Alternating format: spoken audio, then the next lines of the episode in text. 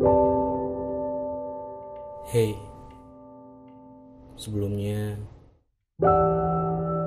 aku minta maaf jika sangat lancang untuk menebak kondisimu.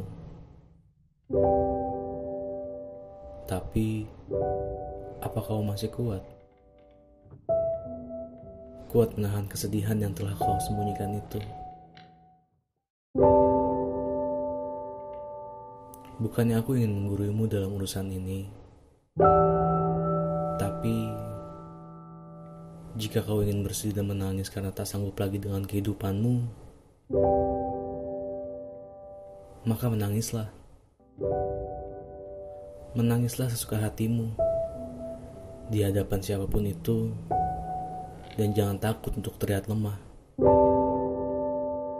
karena salah satu di antara mereka pasti ada yang akan menguatkanmu.